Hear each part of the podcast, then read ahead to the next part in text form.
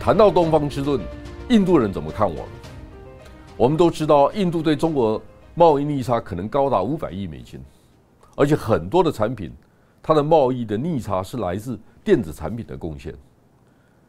现在我们知道，印度是全球第五大的汽车市场，全世界最大的机车市场。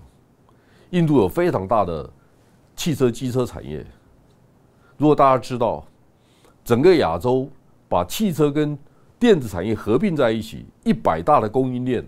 这些厂商里面，有三十七家是日本公司，三十三家是中国大陆的公司，十四家台商，十一家韩国公司。但大家可能不知道，有四家是印度的公司。这印度的公司百分之百全部都是汽车或机车产业，而台湾呢，没有任何一家汽车或机车产业进入整个亚洲供应链的一百大。所以我必须跟大家说。当汽车变成第三台行动电脑的时候，当汽车有更多电子产品系统的贡献的时候，就是台湾跟印度合作最好的时机。只是我们真的了解印度吗？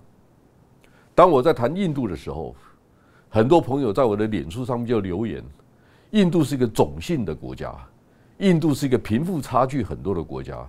其实我想跟大家说，这些问题、这些答案，我们三十年前不就知道了吗？我们对于现在的印度有多少了解呢？这张图是跟大家分享，印度的工业区大概分布在三个主要的地区。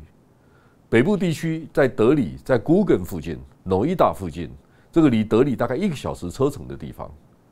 西部地区呢，在孟买、在普纳、在高瓦附近。南部地区呢，在钦奈跟海德拉巴还有 Bengal 这一带，它是德干高原，特别它是泰米尔人的故乡。如果大家知道东协、新加坡、马来西亚的印度人，大部分来自钦奈地区，他们很多是泰米尔人。大家对这个事情能不能有不一样的想象呢？除了这个之外，大家有没有发现东部地区或者北部、东北部的地区，它其实没有很大的工业聚落？大家知道为什么吗？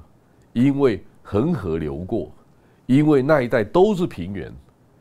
非常富裕的平原，但是为什么它没有工业呢？因为那一带的老百姓一半以上是佃农，他们拥有最多的人口，但是教育环境、社会的生活环境是相对比较差的，所以工业都不在那里。这是我对印度基本的了解。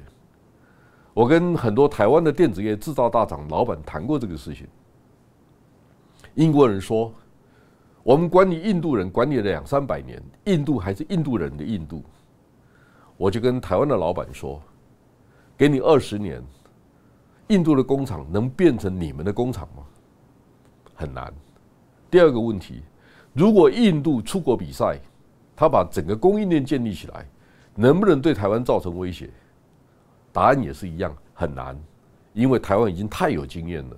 这个背后还有很多资本运作的问题。”技术、人力、管理能力的问题，所以我只是呼吁台湾厂商更有 confidence、更有自信的去面对新时代还有新商机的来临。我们不可能关起门来称霸全球，这是我给大家的建议。